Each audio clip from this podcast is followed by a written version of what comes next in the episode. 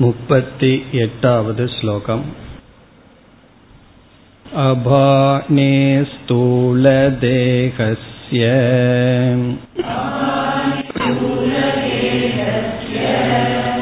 स्वप्ने यद्बाणमात्मनः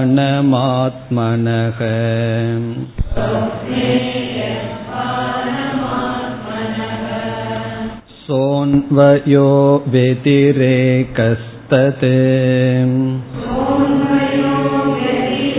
व्यतिरेकस्तत् बाणे पन्यानवभासनम्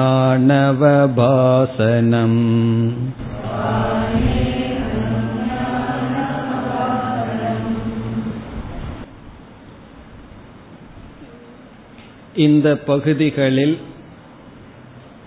ஆத்ம தத்துவமானது நிச்சயிக்கப்படுகின்றது ஆகவே இதை சிரவணம் என்று நாம் பார்த்தோம்.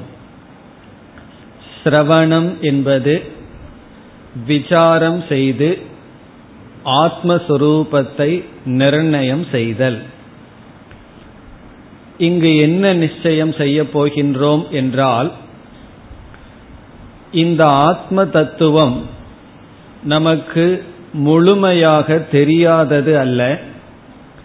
அது விளங்கிக் கொண்டிருப்பதுதான் ஆனால் பஞ்ச கோஷங்களுடன் சேர்ந்து விளங்கிக் கொண்டிருக்கின்றது பஞ்ச கோஷங்களுடன் கலந்து இந்த ஆத்ம தத்துவம் விளங்கிக் கொண்டிருக்கின்றது இங்கு நாம் செய்கின்ற விசாரத்தில் இந்த பஞ்ச கோஷத்தை ஆத்மாவிடமிருந்து பிரிக்க வேண்டும். அது ஒரு படி.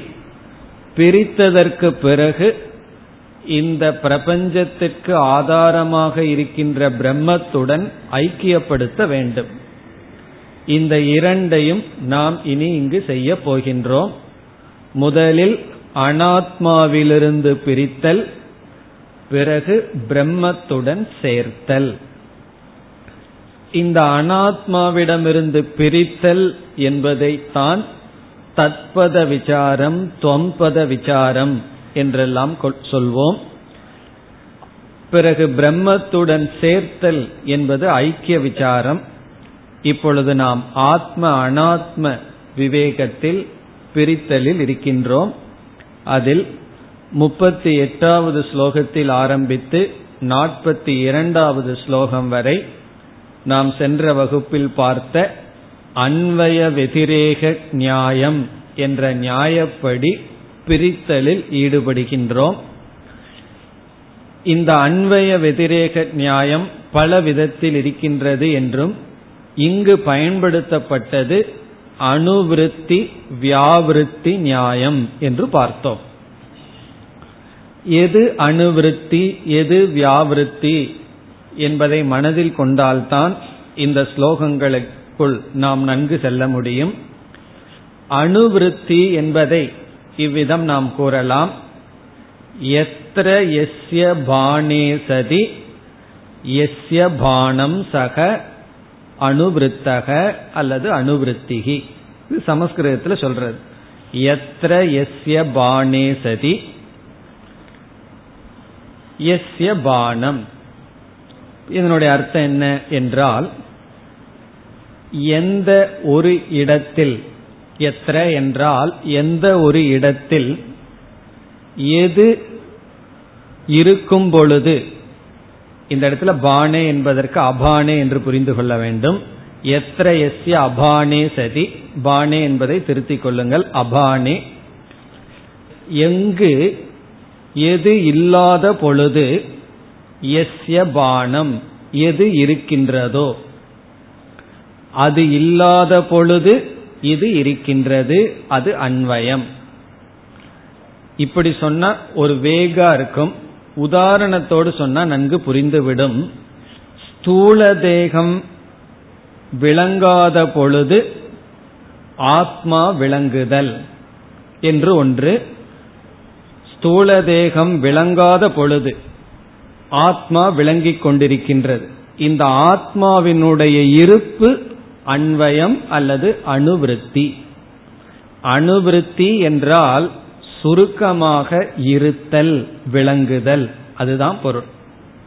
இந்த அணுவிருத்தி என்று சொல்லும் பொழுது இருத்தல் விளங்குதல் என்று பொருள். அந்த விளங்குதல் எந்த கண்டிஷன்ல விளங்குதல்ங்கிறது தான் இந்த நியாயம்.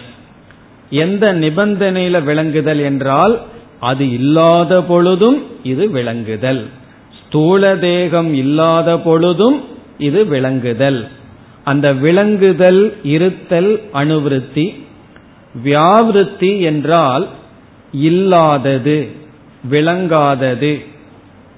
அந்த விளங்காததுங்கிற இடத்துல ஒரு பொடி இருக்கு. எந்த நிபந்தனையில் விளங்கவில்லை என்றால் ஆத்மா இருக்கும் பொழுதும் ஸ்தூல தேகம் விளங்காமல் இருத்தல் அது வியாவிருத்திகி. அணுவிருத்தி அல்லது அன்வயம் என்றால் ஸ்தூல தேகம் இல்லாத பொழுதும் ஆத்மா இருத்தல் விளங்குதல். வியாவிருத்தி என்றால் ஆத்மா இருக்கும் பொழுதும் ஸ்தூல தேகம் விளங்கவில்லை. இந்த இல்லாதது வியாவிருத்தி இருத்தல் அணுவிருத்தி. இப்ப இந்த நியாயத்தில் என்ன முடிவு செய்கின்றோம் என்றால் ஸ்தூல தேகமும் ஆத்மாவும் வேறு என்று முடிவு செய்கின்றோம். இப்ப இத வந்து நம்ம இந்த ஸ்லோகத்திற்குள் சென்று பார்த்தால் நமக்கு நன்கு புரிந்துவிடும். இப்ப முப்பத்தி எட்டாவது ஸ்லோகத்தில் ஆத்மா ஸ்தூல தேகத்தை காட்டிலும் வேறுபட்டது என்று நிலைநாட்டப்படுகிறது. இந்த நியாயத்தை பொதுவா சொன்னா குழப்பம் வர்ற மாதிரி இருக்கும். உதாரணத்தோடு சொன்னா நமக்கு நன்கு விளங்கிவிடும். அதனால இந்த ஸ்லோகத்திற்குள் இப்பொழுது செல்லலாம். இந்த ஸ்லோகத்தினுடைய சாரம் ஸ்தூல தேகத்தை காட்டிலும் ஆத்மா வேறுபட்டது. இப்ப இதை நாம் புரிந்து கொள்ள எந்த அவஸ்தைக்கு செல்கின்றோம் என்றால் இப்ப ஜாகிரத அவஸ்தையை எடுத்துக்கொண்டால் இந்த ஜாகிரத அவஸ்தையில ஸ்தூல தேகம் எப்பொழுதும் விளங்கிக் கொண்டிருக்கின்றது. ஸ்தூல தேகம் விளங்கவில்லை என்றால் நம்ம அவஸ்தைய மாறிட்டோம்னு அர்த்தம். இப்ப உடம்பு எங்க இருக்குன்னு தெரியல அப்படின்னா என்னாச்சு? நம்ம வேற அவஸ்தைக்கு போயிட்டோம். இந்த ஸ்தூல தேகம் இருக்கின்ற வரை தெரிந்து கொண்டிருக்கின்ற வரை நம்ம வந்து ஜாகிரத அவஸ்தையில் இருக்கோம். இப்ப ஸ்தூல தேகசிய பானம் ஸ்தூல தேகம் விளங்குகின்ற வரை நம்ம ஜாகிரத அவஸ்தையில் இருக்கோம். பிறகு ஜாகிரத அவஸ்தையில அறிவும் இருக்கின்றது. அறிவு சுரூபமும் சைத்தன்ய சுரூபமும் விளங்குகின்றது. இந்த ஸ்தூல தேகத்தை அனுபவிப்பவன் இந்த ஸ்தூல தேகம் இருக்கின்றது என்கின்ற உணர்பவன் உணர்வு. இப்பொழுது என்ன குழப்பம் என்றால் இந்த உணர்வும் அதாவது அறிவும் ஸ்தூல சரீரமும் ஜாகிரத அவஸ்தையில் சேர்ந்தே இருப்பதனால் ஜாகிரத அவஸ்தையில பிரிக்கவே முடியாது. அப்ப நமக்கு என்ன குழப்பம் வருகின்றது? இந்த ஸ்தூல தேகமும் சைத்தன்யமும் ஒன்றுதான். பிரிக்க முடியாமல் ஒன்றாகவே இருக்கின்றது என்ற சந்தேகம் இயற்கையாக வரும். காரணம் என்ன? இந்த ரெண்டையும் நம்ம பிரிச்சே பார்க்கலையே. இப்ப எப்பொழுதெல்லாம் ஒரு மனிதரை பார்க்கிறோமோ அப்பொழுதெல்லாம் அவர் தலையோட தான் வந்திருக்கார். இதுல இருந்து என்ன புரிஞ்சுக்கிறோம்? அவரை அவருடைய தலையிலிருந்து பிரிக்க முடியாது. அல்லது காதிலிருந்து பிரிக்க முடியாது. ஆனா காதுல ஏதாவது அணிகலன் அது மாறலாம். அப்ப அவர் வேற அணிகலன் வேறு. ஆனா அந்த காது மூக்கெல்லாம் இருக்கே அதோட தான் அவர் எப்பொழுதுமே நான் பார்த்துள்ளேன். ஆகவே அது அவருடைய சொரூபம் அவருடைய அங்கம். அப்படி இந்த ஸ்தூல தேகமும் நம்முடைய உடலும் அறிவும் என்றும் சேர்ந்து ஜாகிரத அவஸ்தையில் அனுபவிப்பதனால் இந்த ஒரு முடிவுக்கு வந்துவிட்டோம். ஸ்தூல சரீரமும் சைத்தன்யமும் இந்த ஸ்தூல சரீரத்தை அனுபவிக்கின்ற அறிவு சுரூபத்தையும் பிரிக்க முடியாது. இப்ப இதை பிரிக்கிறதுக்கு நம்ம ஜாகிரத அவஸ்தை பயன்படாது. விசாரத்திற்கு ஜாகிரத அவஸ்தையில இருந்து கொண்டு வேறு ஒரு அவஸ்தைக்கு சென்றுதான் இதனுடைய அன்வய வெதிரேக அல்லது அணுவிருத்தி வியாவிருத்தியை பயன்படுத்தி ஆக வேண்டும். ஆகவே நாம் இப்பொழுது சொப்பன அவஸ்தையை எடுத்துக் கொள்கின்றோம். சொப்பன அவஸ்தைக்கு சென்றுதான் இந்த ஜாகிரத அவஸ்தையில் இருக்கிற குழப்பத்தை நீக்க முடியும். ஆகவே இங்கு நாம் எடுத்துக்கொண்டது சொப்ன அவஸ்தை. அது வந்து இந்த ஸ்லோகத்தில் இருக்கின்றது. அபானே ஸ்தூல தேகசிய சொப்னே. இப்ப அப்படிங்கிற சொல்ல எடுத்துக்கொள்கின்றோம் சொப்பன அவஸ்தையில். கனவு அவஸ்தையில். ஏன்னா ஜாகிரத அவஸ்தையை நம்ம எடுத்துக்கொண்டால் ஸ்தூல தேகத்தையும் ஆத்மாவையும் பிரிக்க முடியாது. அதனால சொப்பன அவஸ்தைக்கு சென்று சொப்பன அவஸ்தையை எடுத்துக்கொண்டோம் அங்கு எடுத்துக்கொண்டு இப்பொழுது எதை பார்க்கின்றோம்? சொப்பன அவஸ்தையை நாம் எடுத்துக்கொண்டு ஸ்தூல தேகசிய அபானே. முதல் பகுதி முப்பத்தி எட்டாவது ஸ்லோகத்தில் ஸ்தூல தேகசிய அபானே. சொப்பன அவஸ்தையில் கனவு கண்டு கொண்டிருக்கும் பொழுது இந்த ஸ்தூல தேகத்தினுடைய இருப்பை நாம் உணர்வதில்லை. இப்ப ஸ்தூல தேகசிய ஸ்தூல சரீரத்தினுடைய அபானே என்றால் அது விளங்காத பொழுது. இந்த ஸ்தூல தேகம் விளங்காத பொழுது இந்த ஸ்தூல தேகமானது இல்லாத விளங்காத ஒளிராத பொழுது எப்பொழுது? சொப்பனத்தில். ஏன்னா சொப்பனத்தில் ஸ்தூல தேகம் ஒன்று செய்வதில்லை. ஸ்தூல தேகம் விளங்குவதில்லை. நமக்கு விளங்கினால் அது சொப்பனமாக இருக்காது. அப்பொழுது என்ன விளங்குகின்றது?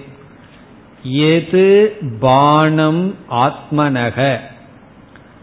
ஆத்மாவினுடைய ஆத்மனக என்றால் ஆத்மாவினுடைய எது பானம் எந்த ஒரு விளங்குதல் என்பது இருக்கின்றதோ.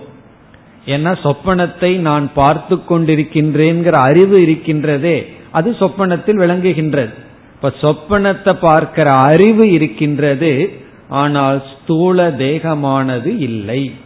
இப்ப ஸ்தூல தேகம் இல்லாத பொழுது ஆத்மாவின் விளங்குதல் என்பது என்ன இருக்கின்றதோ இரண்டாவது வரியில் சக அன்வயக.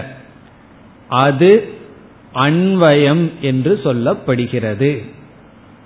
அன்வயம் என்றால் அணுவிருத்தி ஆத்மாவினுடைய அன்வயம். அது ஆத்மாவினுடைய அன்வயம். அன்வயம்னா தொடர்ச்சி. அது தொடர்கிறது என்று சொல்லப்படுகிறது. இந்த அன்வயம்ங்கிறது எப்ப சொல்லணும்? வெறும் ஆத்மா இருக்கிறது அன்வயம் அல்ல. இப்ப ஜாகிரத அவஸ்தையில ஆத்மா இருக்கின்றது. அத அன்வயக அல்லது அனுவருத்தின்னு சொல்லக்கூடாது. எது இது இல்லாத பொழுது இது இருக்கிறதுங்கிறது அன்வயம். ஸ்தூல சரீரமானது விளங்காத பொழுது ஆத்மா விளங்குகின்றது என்பதுதான் அன்வயம். அதனாலதான் சொப்பனத்துல போய் இந்த ஆத்மாவினுடைய அன்வயத்தை பார்த்தோம். இப்ப அணுவிருத்தி அன்வயம்னா என்ன? இந்த இடத்துல மனதில் பதிய வேண்டிய கருத்து வெறும் ஆத்மா விளங்குதல் அன்வயம் அல்ல. இது விளங்காத பொழுது இது விளங்குதல். அது எப்பொழுது? சொப்பனத்தில் ஸ்தூல சரீரம் விளங்காத பொழுது இந்த சைத்தன்யம் விளங்குதல். இப்ப யாராவது சொல்லலாம் யார் சொன்னா சொப்பனத்துல ஸ்தூல சரீரம் விளங்கவில்லை என்று. உண்மையில் விளங்கவில்லை தான். அதனால தான் இந்த ஸ்தூல சரீரத்துக்கு பசி இருக்கா இல்லையாங்கிறதெல்லாம் சொப்பனத்துல தெரியாது.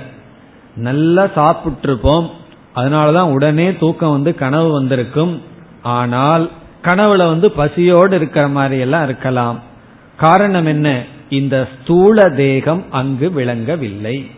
இந்த ஸ்தூல தேகத்தில் இருக்கிற குறை இந்த ஸ்தூல தேகம் எங்கு உறங்குகின்றது என்ற அனைத்தும் கனவில் விளங்கவில்லை.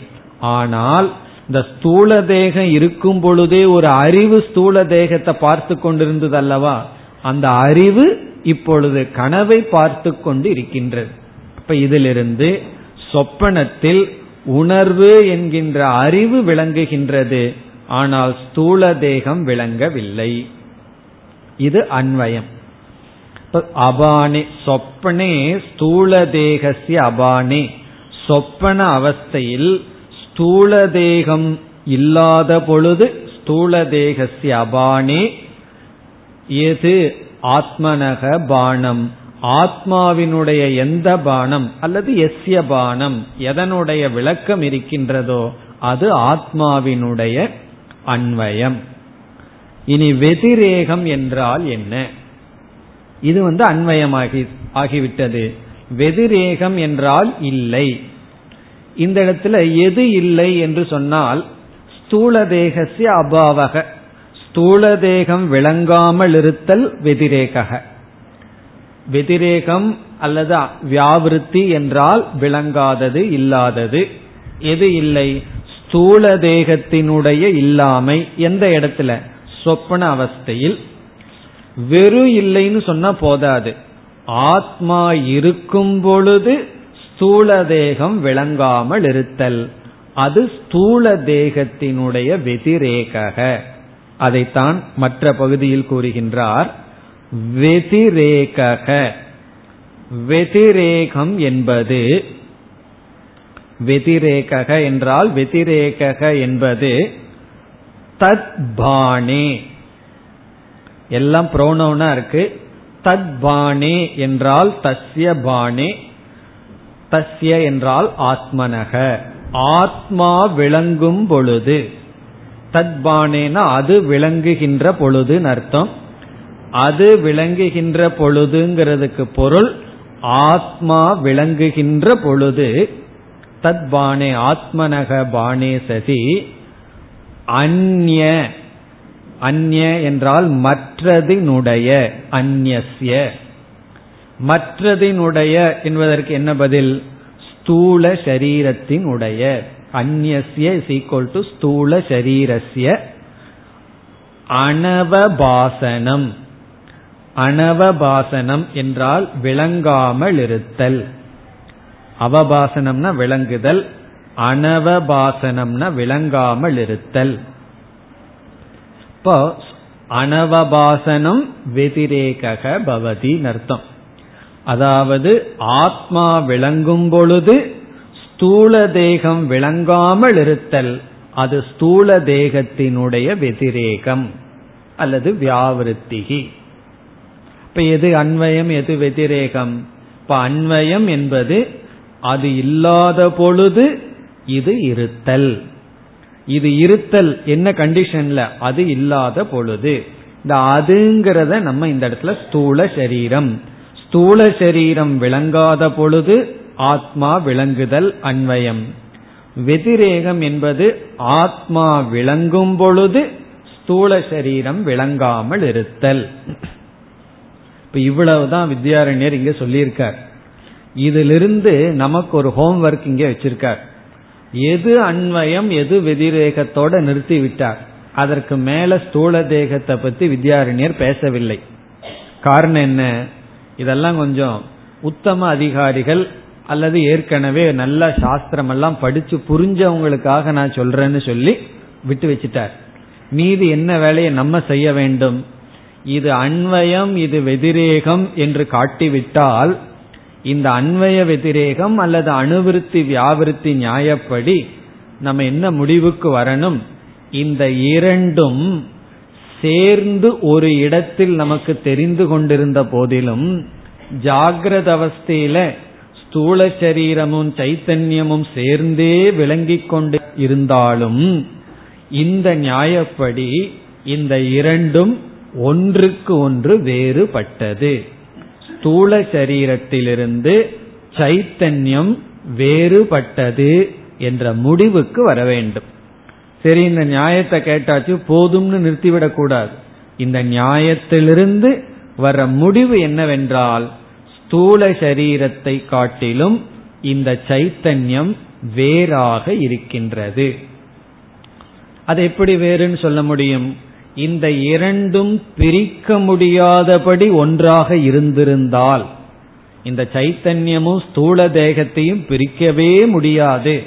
அக்னியும் உஷ்ணத்தை போல பிரிக்கவே முடியாது என்றிருந்தால் ஜாகிரத அவஸ்தையில எப்படி பிரியாம இருக்கோ அதே போல சொப்பன அவஸ்தையிலையும் என்ன இருக்க வேண்டும்? ஸ்தூல தேகமும் விளங்க வேண்டும் சைத்தன்யமும் இருக்க வேண்டும். ஆனா சொப்பனத்துக்கு போகும் பொழுது ஸ்தூல தேகம் ஜடத்தை போல் ஆகி விடுகின்றது. அது விளங்கவில்லை. அப்ப இது விளங்காத பொழுதும் அது விளங்குவதனால் வேறாகத்தான் இருக்கின்றது. அது விளங்காத பொழுதும் இது விளங்குவதனால் இரண்டும் வேறு வேறு. இப்ப நம்ம இருக்கோம் நம்ம வீடு இருக்கு நம்ம வீட்லயே எல்லா நேரமும் இருக்கிறதுனால வீடும் நம்மளும் ஒண்ணுதானான்னு சந்தேகம் வரும். அப்ப என்ன ஆகுதுன்னா வீட்டை விட்டு கொஞ்சம் வெளியே போயிட்டு நம்ம வர்றோம். அப்படி வெளியே போயிட்டு வரும்பொழுது என்ன தெரிகிறது? வீடு இருக்கு இவர் இருக்கார். ஆனா இவர் இல்ல வீடு இருக்கு. வீடு இருக்கு இவர் இல்லாத நேரமும் இருக்குங்கிறதுனால ரெண்டும் வேறு வேறு தான். ஏன்னா ரெண்டு தனித்தனி எக்ஸிஸ்டன்ஸ் இது வேறு அது வேறுன்னு இருக்கின்றது.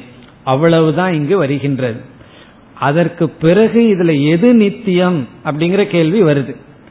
ஸ்தூல சரீரம் இருக்கு சைத்தன்யம் இருக்கு ரெண்டு வேறு வேறு தான் ஆயாச்சு.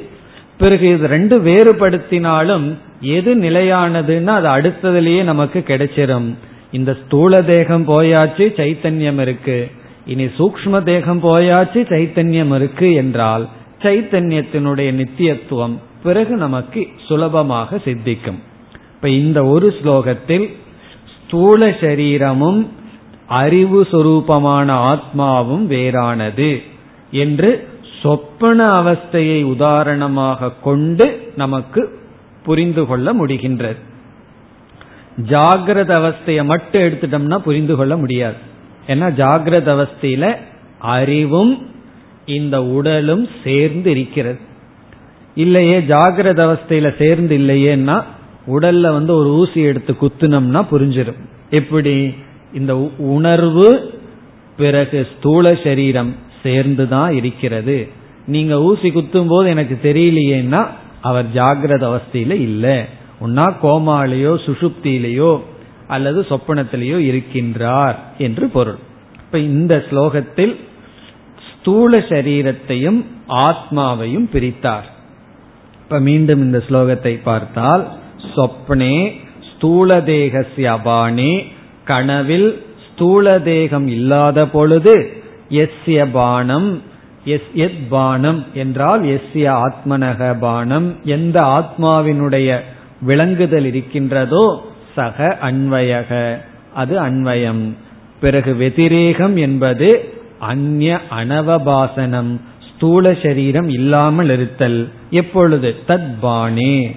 ஆத்மா விளங்கும் பொழுதும் ஸ்தூல சரீரம் விளங்காமல் இருத்தல். இதோடு ஸ்தூல சரீரத்தை நம்ம பிரிச்சாச்சு. கிளாஸ்ல பிரிச்சு வச்சிருக்கோம். அதுக்கப்புறம் நம்ம கிட்ட ஒட்டிக்க அது வேற. இங்க முடிஞ்சு பிரிச்சு வச்சாச்சு. இனி அடுத்த முப்பத்தி ஒன்பதாவது ஸ்லோகத்தில் சூக்ம சரீரத்தை பிரிக்கின்றார். முப்பத்தி ஒன்பது லிங்காபாணேசுஷுப் सुषुप्तौ स्यात्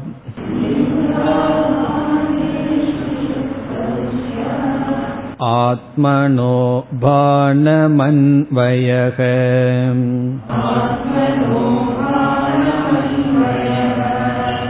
व्यतिरेकस्तु तद्भाणे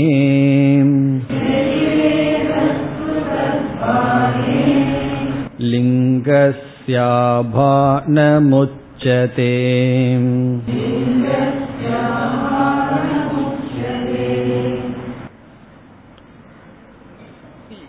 இதே நியாயத்தை தான் பின்பற்றி இப்பொழுது சூக்ம சரீரத்திலிருந்து ஆத்மாவை பிரிக்கின்றோம் ஆகவே அதே பாணியில் தான் இருக்கின்றது கடினம் அல்ல இப்ப அடுத்த சந்தேகம் என்னவென்றால் ஸ்தூல சரீரத்திலிருந்து ஆத்மா வேறுன்னு புரிஞ்சிட்டோம் இது புரிகிறது மிக கடினம்.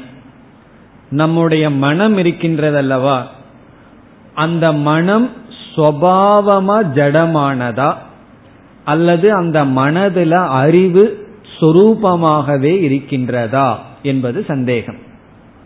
இப்ப இந்த இடத்துல விஞ்ஞானிகள் வந்து தெரியவில்லை என்று சொல்லிக் கொண்டு இருக்கிறார்கள் இந்த மனது அறிவுடன் உணர்வுடன் இருப்பது இந்த மனதினுடைய தன்மையா அல்லது எப்படி என்று விளங்கவில்லை என்று சொல்கிறார்கள். சில பேர் வந்து மனதினுடைய தன்மையாகத்தான் இருக்க வேண்டும் என்றெல்லாம் கற்பனை செய்கிறார்களே தவிர நிரூபிக்க முடியவில்லை. காரணம் என்ன? எப்பொழுதெல்லாம் மனதுன்னு இருக்கோ விழித்து கொண்டிருக்கின்றதோ மனம் விழித்து கொண்டிருக்கிறதோ அப்பொழுதெல்லாம் மனதில் உணர்வு இருந்து கொண்டே இருக்கிறது.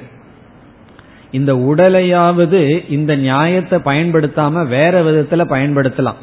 ஏதாவது இந்த பெயின் கில்லிங் போட்டோ அல்லது பெத்தட்டின் இந்த மாதிரி இன்ஜெக்ஷன் போட்டோ நம்ம என்ன சொல்லலாம்? இப்போ உடலை வந்து ஜடமா காட்டலாம். உடல் இருக்கு ஒரு பகுதி தான் எனக்கு உணர்வு இருக்கு இந்த இடத்துல ஜடமா இருக்குன்னு உடலை ஜடம்னு காட்டி விடலாம். ஆனா இந்த மனசை காட்டவே முடியாது. எப்பொழுதாவது மனதை ஜடமா உணர்ந்திருக்கின்றோமான்னா இல்லை. அது அந்த நிகழ்ச்சி அனுபவத்தில் இல்லவே இல்லை. ஆனா அதை நம்ம புரிந்து கொள்ள வேண்டும். அப்பொழுது என்னன்னா நம்ம சொப்பன அவஸ்தையில இருந்தாலும் பிரயோஜனம் கிடையாது. அங்கேயும் மனம் இருக்கின்றது அறிவு இருக்கின்றது. ஸ்தூல சரீரம் தான் இல்லை. அதே போல ஜாகிரத அவஸ்தையிலையும் மனசு இருக்கு மனதில் அறிவு சேர்ந்திருக்கிறது. ஆகவே அடுத்த அவஸ்தைக்கு செல்கின்றோம். என்ன அவஸ்தை? சுஷுப்தி அவஸ்தைக்கு செல்கின்றோம். சுஷுப்தி அவஸ்தைக்கு செல்கின்றோம்னு என்ன அர்த்தம்? விசாரத்துல செல்கின்றோம். விளக்கத்துக்கு சுஷுப்தி அவஸ்தையை இப்பொழுது எடுத்துக் கொள்கின்றோம். இந்த சுஷுப்தி அவஸ்தையை எடுத்துக்கொண்டால் ஆழ்ந்த உறக்கத்தை எடுத்துக்கொண்டால் அங்கு மனம்ங்கிறது கிடையாது.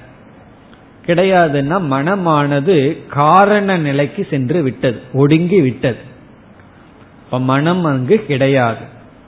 கிடையாதுன்னு சொன்னா காரண நிலைக்கு சென்று உள்ளது ஆனால் மனம் இல்லாத பொழுது அங்கும் ஆத்மாவானது விளங்குகின்றது. சுஷுப்தியிலையும் ஆத்மாவானது விளங்குகின்றது. சைத்தன்யத்தினுடைய பானம் இருக்கின்றது. சுஷுப்தி அவஸ்தையில் சூக்ம சரீரம் இல்லாத பொழுது சைத்தன்யத்தினுடைய இருப்பு இருக்கின்றது. அது ஆத்மாவினுடைய அன்வயம். இப்ப அத முதல் வரியில் இருக்கின்றது. பார்த்தால் லிங்க அபானே சுஷுப்தௌ. சுஷுப்தௌ சுஷுப்தி அவஸ்தையில் லிங்க அபானே. லிங்கம் என்றால் இந்த இடத்துல சூக்ம சரீரம். அபானே என்றால் சூக்ம சரீரம் விளங்காத பொழுது. சுஷுப்தி அவஸ்தையில் சூக்ம சரீரம் விளங்காத பொழுது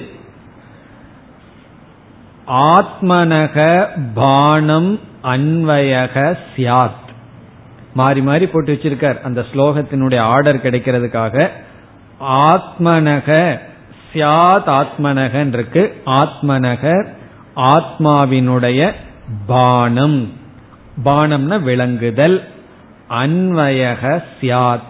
அது அன்வயம் ஆகின்றது. இந்த இடத்துல ஒரு சந்தேகம் நமக்கு வரலாம். என்ன சந்தேகம் என்றால் ஆழ்ந்த உறக்கத்துல சூக்ம சரீரமும் கிடையாது. ஆனா இங்க என்ன சொல்றார் வித்யாரண்யர்?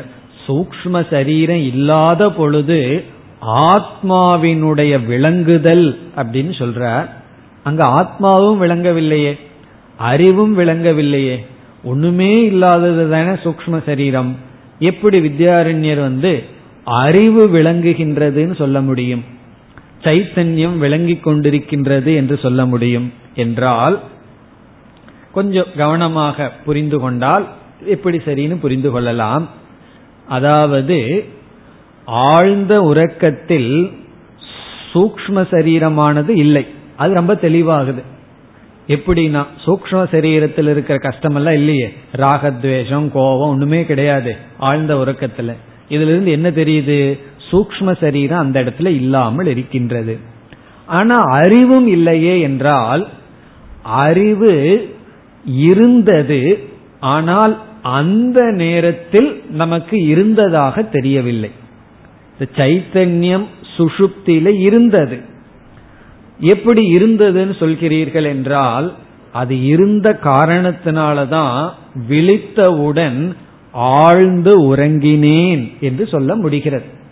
அங்க நான்கிற சைத்தன்யம் இல்லை என்றால் நான் இல்லாமல் இருந்திருந்தால் பிறகு என்னுடைய அனுபவத்தை நான் சொல்ல முடியாது. இப்ப நான் வந்து ஒருவரிடம் கேட்கிறேன் போன வாரம் நீங்கள் வந்து ரிஷிகேஷ்ல உங்களுக்கு வந்து அனுபவத்தை சொல்லுங்கன்னு சொன்ன என்ன சொல்வீர்கள்? போன வாரம் நான் எங்க ரிஷிகேஷ்ல இருந்தேன். அந்த அனுபவத்தை சொல்வதற்கு நான் அங்கு இருந்திருந்தால்தான் அங்கு நடந்த அனுபவத்தை எல்லாம் சொல்ல முடியும். அப்படி சுஷுப்தியில் சைத்தன்யம் விளங்கியது. ஆனா விளங்கியதுங்கிறது தான் விளங்கல. அங்க விளங்கி கொண்டு இருந்தது. அதனாலதான் சுஷுப்தி அனுபவத்தை எல்லாம் சைத்தன்யம் வாங்கி ரெஜிஸ்டர் பண்ணிட்டு இருந்தது. பிறகு விளங்கியதுங்கிறது விளங்கவில்லை. காரணம் என்னன்னா இந்த அகங்காரம் ஒடுங்கி இருந்தது. இந்த அனுபவத்தை எல்லாம் அப்புறம் விளக்க வேண்டியது இருக்கு. அப்படி சுஷுப்தியில சைத்தன்யம் விளங்கியது சூக்ம சரீரம் விளங்கவில்லை. விளங்கியது என்பது விழிப்பு நிலையில் நமக்கு தெரிய வருகின்றது. அவ்வளவுதான். அவ்விதம் ஆழ்ந்த உறக்கத்தில் லிங்க அபானே சூக்ம சரீரம் இல்லாத பொழுதும் இந்த சைத்தன்யமானது சுதந்திரமாக விளங்கியது. இனி வெதிரேகம் என்பது என்ன? அதே போலதான் சூக்ம சரீரம் இல்லை என்பது வெதிரேகம். எப்பொழுது? சைத்தன்யம் இருக்கும் பொழுது. அதுதான் சொல்லப்படுகிறது. வெதிரேகஸ்து. வெதிரேகம் என்பது தத்பானே. தத்பானே என்றால் அது விளங்கும் பொழுது. கிளாஸ் வந்து கரெக்டா போயிட்டு இருக்கா இல்லையான்னு எப்படி கண்டுபிடிக்கிறதுனா அது விளங்கும் பொழுதுங்கிறதுக்கு பதில் சொல்லுங்கன்னா தெரிஞ்சு போயிடும். விளங்குதா இல்லையா? இப்ப கிளாஸ் விளங்கிட்டு இருக்கா இல்லையான்னு சொல்லி. அது விளங்கும் பொழுதுன்னா ஆத்மா விளங்கும் பொழுது லிங்கசிய அபானம். லிங்கசியன சூக்ம சரீரத்தினுடைய அபானம் விளங்காமல் இருத்தல் வெதிரேக உச்சதே. வெதிரேகம் என்று சொல்லப்படுகிறது. லிங்கசிய அபானம். லிங்கசின சூக்ம சரீரஸ்ய அபானம்னா விளங்காமல் இருத்தல் இது வந்து ஒரே கிளாஸ்ல முடிஞ்சிடும். அந்த தைரியத்தில் இருக்கலாம். இந்த அன்வய வெதிரேகம் எல்லாம் இந்த ஒரு வகுப்பிலேயே நம்ம முடிச்சிட போறோம். அதனால தைரியமா இருக்கலாம். என்ன விளங்குது விளங்காமல் இருக்குன்னு சொல்லி ஒரே விளங்காமல் இருக்குங்கிற பயம் வேண்டாம். ஏன்னா திருஷ்ய வேகம் புரிஞ்சுற மாதிரி இருக்கு. இங்க என்ன சொல்லப்பட்டிருக்கு? திருஷ்ய வேகம் புரியலினா தான் இது. இது புரியலினா எனக்கு அது புரிஞ்சா அதுவே நமக்கு போதும். என்னன்னா பார்க்கப்படும் பொருளிலிருந்து பார்க்கின்ற சைத்தன்யம் வேறு. ஒவ்வொரு சரீரமாக இப்பொழுது வருகின்றார். இப்ப இந்த ஸ்லோகத்தை மீண்டும் எடுத்துக்கொண்டால் சுஷுப்தியில் லிங்க சரீரம் விளங்காத பொழுது ஆத்மா விளங்குதல் அன்வயம். அதே சுஷுப்தியில் ஆத்மா விளங்கிக் கொண்டிருக்கும் பொழுது லிங்க சரீரம் விளங்காமல் இருத்தல் வெதிரேகம். இனி நாம் அடுத்த ஸ்லோகத்திற்கு செல்லலாம். நாற்பது. தத் விவேகாத் விவிக்தா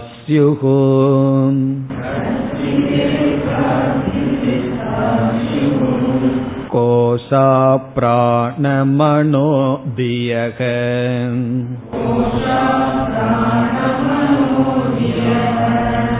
ते हि तत्र गुणावस्था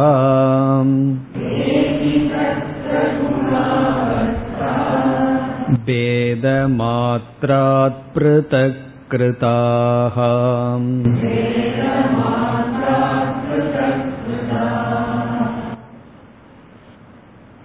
இங்கு வித்யாரண்யர் எதிலிருந்து எதை பிரிக்க வேண்டும் என்று ஆரம்பித்தார். பஞ்ச கோஷத்திலிருந்து ஆத்மாவை பிரிக்க வேண்டும் ஆரம்பித்தார். திடீர்னு அவர் என்ன செய்ய ஆரம்பிச்சிட்டார்? மூன்று ஷரீரத்திலிருந்து ஆத்மாவை பிரிக்க ஆரம்பித்து விட்டார். ஒவ்வொரு கோஷமா தானே பிரிச்சுட்டு போகணும். அதை விட்டு விட்டு ஸ்தூல தேகத்திலிருந்து பிரித்து ஒரே படியில் சூக்ம தேகத்திலிருந்தும் ஆத்மாவை பிரித்து விட்டார். அப்பொழுது ஒருவர் கேட்கலாம் நீங்க சூக்ம சரீரத்திலிருந்து பிரித்தீர்கள். ஸ்தூல தேகத்திலிருந்து பிரிச்சா அன்னமய கோஷத்திலிருந்து பிரிச்சாச்சு. இப்ப சூக்ம சரீரத்தை தானே பிரித்தீர்கள் மீதி கோஷமல்ல எங்கே என்றால் இப்ப இந்த ஸ்லோகத்துல பதில் சொல்றார் சூக்ம சரீரத்திலிருந்து ஆத்மாவை பிரித்து விட்டால் மூன்று கோஷத்திலிருந்து பிரிக்கப்பட்டதாகின்றது. அந்த கருத்தை இங்கு சொல்கின்றார். என்ன ஆரம்பிச்சது பஞ்ச கோஷம் விசாரத்துக்கு போனது சரீர திரயம் அதை செய்து விட்டார் ஆகவே இங்கு சொல்றார் நான் ஒவ்வொரு படியா அஞ்சு படியா போகவில்லை. பஞ்ச கோஷமா போகவில்லை. பஞ்ச கோஷத்திலிருந்து ஆத்மாவை பிரிக்கணும்னு சொன்னாலும் கூட இங்கு மூன்று படியில் காரியத்தை முடிக்கின்றேன் அப்படின்னு சொல்றார். அஞ்சு படியா போக வேண்டாம் நம்ம மூணு படியா போலான்னு சொல்றார். ஏன் அஞ்சு படியா போகணும்னா கால் எட்டுலினா தான் அஞ்சு படியா போகணும். நம்ம நம்மனால நீட்டி வைக்க முடியும்னா மூணு படியில போலாம். சாந்தோக்கிய உபனிஷத்துல போனோம்னா பதினஞ்சு படி அங்கு சொல்லப்படுகிறது. தவழ்ந்தே போலாம். மெதுவா அங்க ஒவ்வொரு படியா சொல்லி சொல்லி அங்க பிரம்ம தத்துவமானது பேசப்படுகின்றது. அப்படி ஒவ்வொரு இடத்துல ஒவ்வொரு படிகள் எடுத்து கொள்ளப்படுகின்றது. நம்முடைய தகுதிக்கு நம்ம எவ்வளவு தூரம் தாண்ட முடியுமோ அவ்வளவு தூரம் நம்ம வந்து பிரிச்சு பிரிச்சு கொஞ்சம் கொஞ்சமா முன்னேறலாம். இப்ப இங்க என்ன சொல்ற சூக்ம சரீரத்தை நம்ம பிரிக்கும் பொழுதே அதுல அடங்கி இருக்கின்ற பிராணமய கோஷம் மனோமய கோஷம் விஜயானமய கோஷம் பிரிக்கப்பட்டதாகிறது.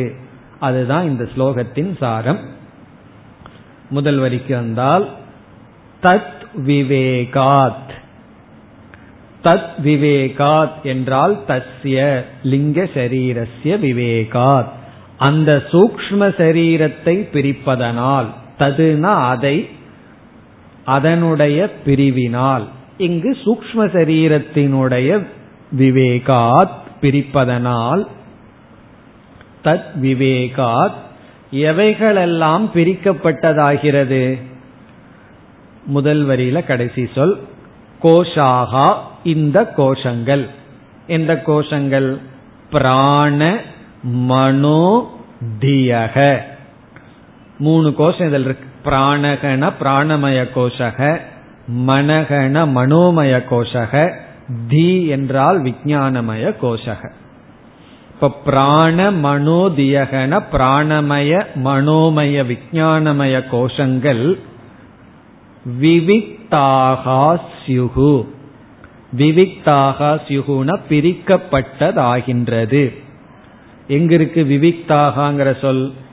தத் விவேகாத் விவிக்தா சியுகு தத் விவேகாத்னா சூக்ம சரீரத்தை பிரிப்பதனாலேயே இந்த மூன்று கோஷங்களும் பிரிக்கப்பட்டதாகின்றது.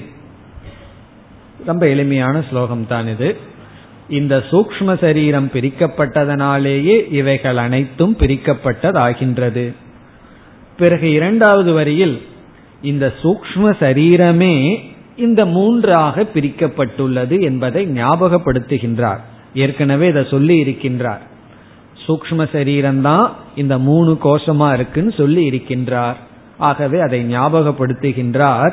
இந்த மூன்று கோஷங்களும் சூக்ம சரீரத்தினுடைய அவஸ்தை தான் சூக்ம சரீரம்தான் இவ்விதம் பிரிக்கப்பட்டுள்ளது.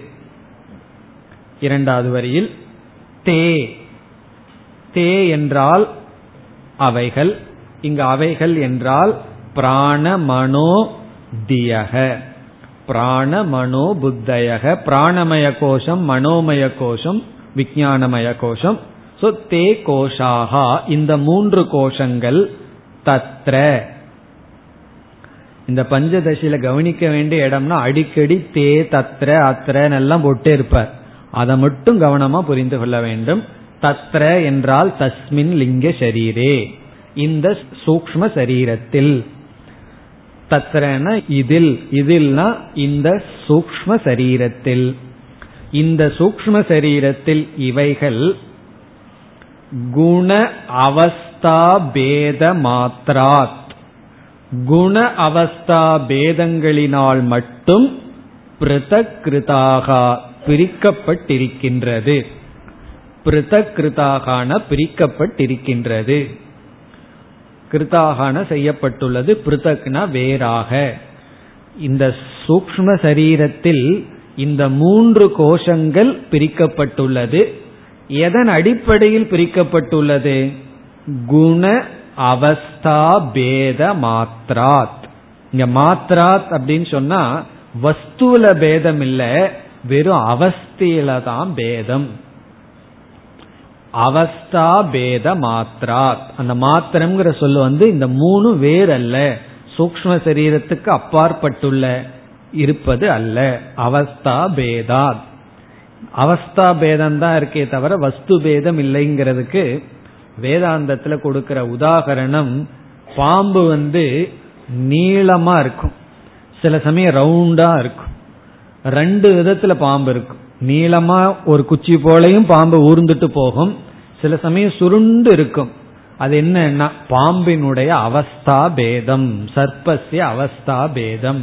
அது நீளமா இருக்கிறதும் நீளமா இருந்தா ஒண்ணு அதுவே சுருட்டி சுருட்டி ஒரு பந்து மாதிரி இருந்தா இனியொன்னு அர்த்தம் அல்ல அதே போலதான் எதனுடைய அவஸ்தா பேதாத்? அத சொல்றார் குண அவஸ்தா பேதாத். குண அவஸ்தம்னா இந்த இடத்துல குணம்ங்கிறது என்ன? சத்துவ ரஜஸ் குணம். இந்த குணங்களினுடைய குண பிரதான பாவேன அவஸ்தா பேதாத். குண பிரதானத்தின் அடிப்படையில் தோன்றிய அவஸ்தையினால். இப்ப குண அவஸ்தான குணத்தினுடைய அவஸ்தையினுடைய பேதம் அர்த்தம் அல்ல குண பிரதான பாவேன அவஸ்தா பேதாத் குணம் வந்து பிரதானமாக இருப்பது என்ற அடிப்படையில் தோன்றிய அவஸ்தையினால். இப்ப சத்துவ குணம் ரொம்ப பிரதானமா இருக்கிறது ஒண்ணு. பிறகு ரஜோகுணம் ரொம்ப பிரதானமா இருந்தா பிராணமயம். அப்படி குணத்தினுடைய பிரதானத்தில் வருகின்ற அவஸ்தையின் பேதத்தினால் வேறுபடுத்தப்பட்டிருக்கின்றது. இப்ப இந்த நாற்பதாவது ஸ்லோகத்துடன் என்ன முடிஞ்சிருக்கு? ஆத்மா ஸ்தூல சரீரத்திலிருந்து அன்னமய கோஷத்திலிருந்து வேறுன்னு தெளிவாயாச்சு. பிறகு ஆத்மா பிராண மனோ விஜயானமய கோஷத்திலிருந்து வேறுன்னு தெளிவாகி விட்டது. இனி அடுத்த ஸ்லோகத்தில் ஆத்மா காரண சரீரத்திலிருந்தும் வேறு. பிறகு ஆத்மா ஆனந்தமய கோஷத்திலிருந்தும் வேறு. என்பது கூறப்படுகின்றது நாற்பத்தி ஓராவது ஸ்லோகம் सुषुप्त्यभाने बाणं तु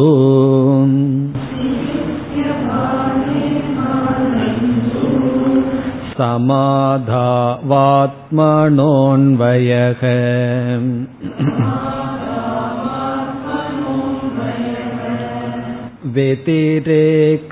व्यतिरेकस्त्वात्मभाने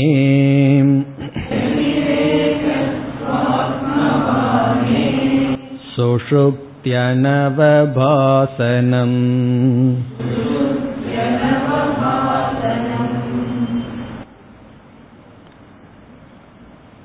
நமக்கு இருக்கிறதோ மூணே அவஸ்தை தான் ஜாகிரத அவஸ்தை சொப்ன அவஸ்தை சுஷுப்தி அவஸ்தை அதுக்கு மேல எத்தனையோ அவஸ்தை இருந்தாலும் இந்த மூணுக்குள்ள தானே போயிட்டு வந்துட்டு இருக்கோம் நம்ம ஜாகிரத அவஸ்தைய பயன்படுத்த முடியாதுன்னு சொல்லிவிட்டோம்.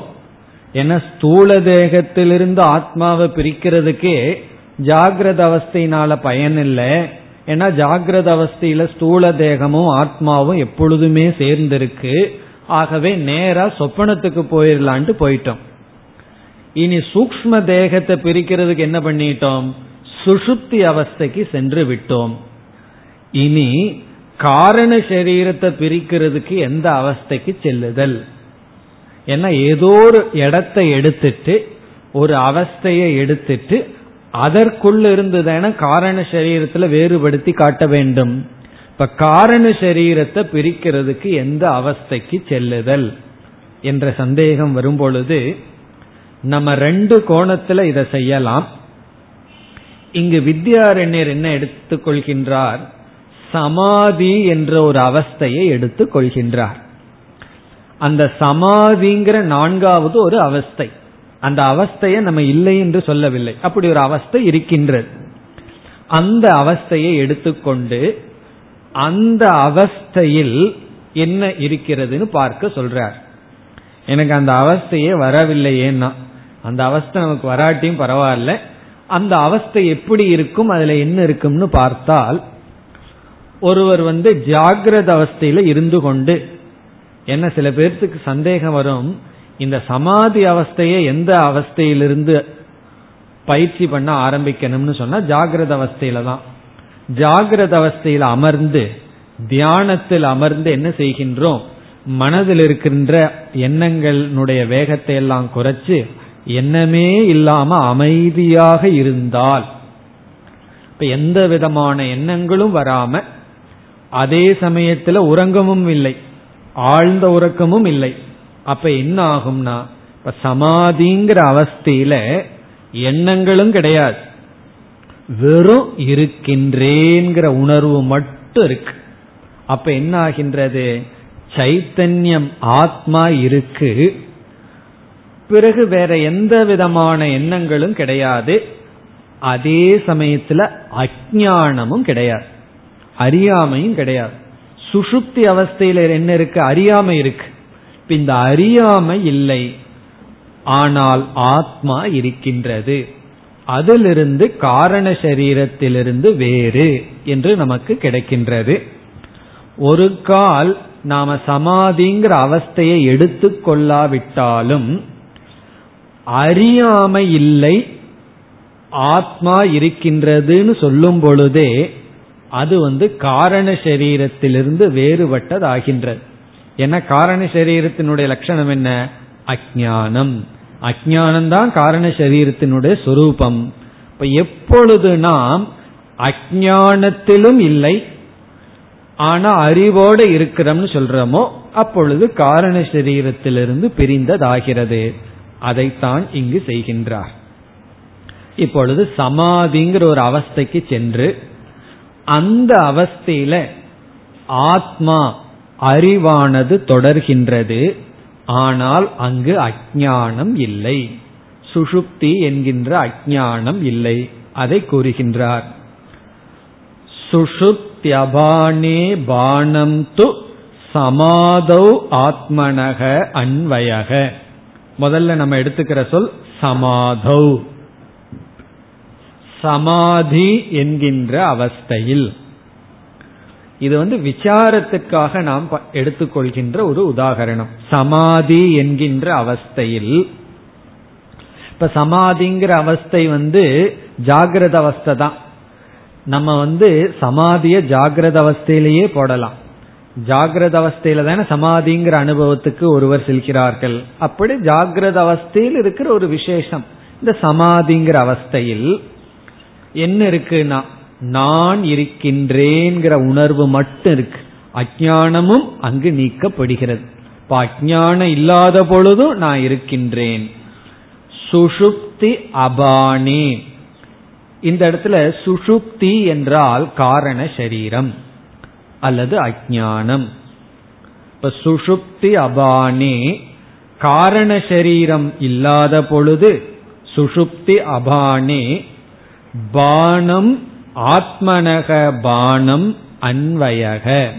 ஆத்மா விளங்குதல் அறிவு சுரூபம் விளங்கிக் கொண்டிருத்தல் என்பது அன்வயம். ஆத்மனக பானம் அன்வயக. ஆத்மா விளங்கிக் கொண்டிருத்தல் என்பது அன்வயக. சுஷுப்தி இல்லாத பொழுது அதாவது அஜானம் இல்லாத பொழுதும் நான் விளங்கிக் கொண்டிருத்தல் என்பது ஆத்மனக அன்வயக. இனி வெதிரேகம் என்ன? சுலபம் அதே போலதான். வெதிரேக து ஆத்மபானே. வெதிரேகம் என்பது ஆத்மா விளங்கும் பொழுது. ஆத்மபானேனா ஆத்மா விளங்கும் பொழுது சுஷுப்தி அனவபாசனம். இங்கும் சுஷுப்திங்கிற சொல்லுக்கு அஜானம் காரண சரீரம் என்று பொருள். பொதுவா சுஷுப்திங்கிறது அவஸ்தையை குறிக்கும் அந்த சரீரத்தில் அபிமானம் வைக்கும் பொழுது கிடைக்கிற அவஸ்தை சுஷுப்தி. காரண சரீரத்தில் அபிமானம் வைக்கும் பொழுது கிடைக்கிற அவஸ்தை சுசுப்தி ஆனா இந்த இடத்துல காரண சரீரத்தையே வித்யாரண்ய சுசுப்தின்னு அழைக்கின்றார். சுஷுப்தி அனவபாசனம் வெதிரேக எப்பொழுது? ஆத்மபாணி. இவ்விதம் இந்த ஸ்லோகம் வரைக்கும் என்ன செய்துள்ளார்? ஆத்மாவையும் ஷரீரத்ரயத்தையும் பிரிக்கணும். மூணு ஷரீரத்தையும் ஆத்மாவையும் முதல்ல வேறு வேறுனு பிரிக்கணும். கலங்கி இருக்கும் அந்த கலக்கத்தை முதல்ல நீக்கணும் குழப்பத்தை நீக்கணும். பிரிச்சதுக்கு அப்புறம் இதை என்ன பண்ணலான்னு பிறகு சொல்ல போற. முதல்ல பிரிச்சு வைப்போம். கலங்கி இருக்கிறத பிரிச்சு வைப்போம் அப்படிங்கறத சொன்னார். சரி இந்த பிரிக்கிறதெல்லாம் எப்படி பிரிக்க வேண்டும்?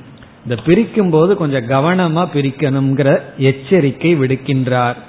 பிறகு யார் உங்களுக்கு சொல்லி கொடுத்தா இப்படி எல்லாம் பிரிக்க வேண்டும்னு? நீங்களாக கற்பனை பண்ணி ஏதோ சேர்ந்து இருக்கிறது தான் நல்லதுன்னு சொல்லுவார்கள். ஒற்றுமையா இருக்கிறது நல்லதுன்னு சொல்லுவார்கள். இங்க ஏன் பிரிக்கிறதையெல்லாம் செய்கிறீர்கள் என்றால் இது உபனிஷத்தினுடைய உபதேசம் என்று நம்ம இந்த பிரிக்கிறதெல்லாம் வெறும் புத்தியில வச்சு செய்யல. உபனிஷத்து தான் இப்படி கவனமாக பிரிக்க சொல்கிறதுன்னு சொல்லி அடுத்த ஸ்லோகத்தில் இந்த ஆத்ம அனாத்ம விவேகத்திற்கு கடோபனிஷத்தை பிரமாணமாக கொடுக்கின்றார். இப்ப நாற்பத்தி ரெண்டாவது ஸ்லோகத்துல புதிதான கருத்தல்ல இந்த பிரித்தல்ங்கிற காரியத்தை கடோபனிஷத்து ரொம்ப அழகா சொல்லி இருக்கின்றது என்று அங்கு சொன்ன உதாகரணத்தை இங்கு ஞாபகப்படுத்தி நமக்கு கூறுகின்றார். நாற்பத்தி இரண்டாவது ஸ்லோகம். यथा मुञ्जाति शीकैवम्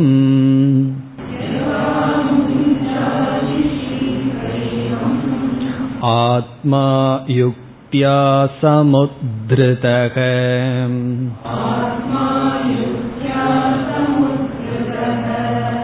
शरीरत्रतया धीरैः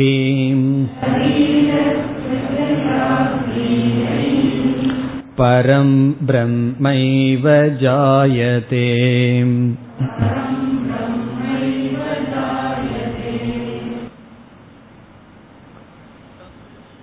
ஆத்ம அனாத்ம விவேகத்தை இங்கு முடிவுரை செய்கின்றார் கட்டோபனிஷத்தில் கூறப்பட்ட கருத்தை ஞாபகப்படுத்துகிறார் கட்டோபனிஷத்தில் இரண்டாவது அத்தியாயத்தில் மூன்றாவது வள்ளியில் பதினேழாவது மந்திரத்தில் சொல்லப்பட்ட கருத்து.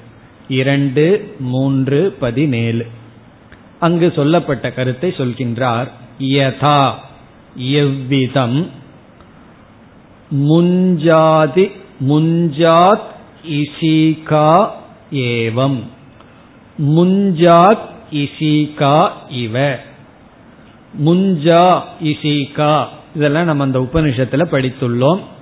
முஞ்சா என்பது ஒரு புல்லு மிக மிக மென்மையான கூர்மையான ஒரு வந்து புல் கிராஸ்.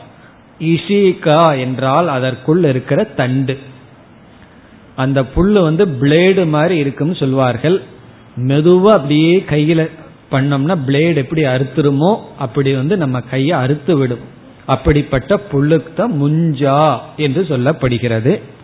அதுக்குள் இருக்கிற தண்டை எடுக்கணும் என்றால் கவனமாக எடுக்க வேண்டும். அது கவனமா அந்த புள்ள கையாளணும். இல்லை அப்படின்னா நல்லதுக்கு பொதுவாக அது கெட்டது வந்துவிடும்.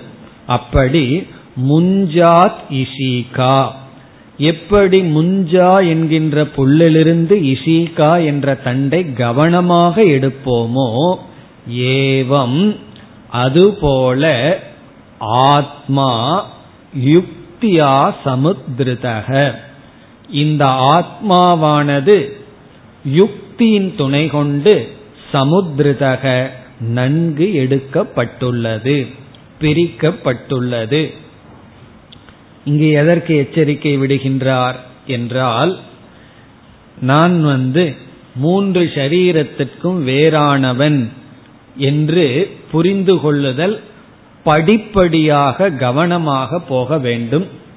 நம்ம வந்து ஸ்தூல சரீரத்தை பிரிக்கிறதுக்கே சக்தி இல்லாத போது நான் காரண சரீரத்திலிருந்து என்ன பிரிக்கிறேன் சூக்ம சரீரத்திலிருந்து பிரிக்கிறேன் பிறகு ஸ்தூல சரீரத்தை பார்த்துக்கலாம் அப்படியெல்லாம் சொல்லக்கூடாது.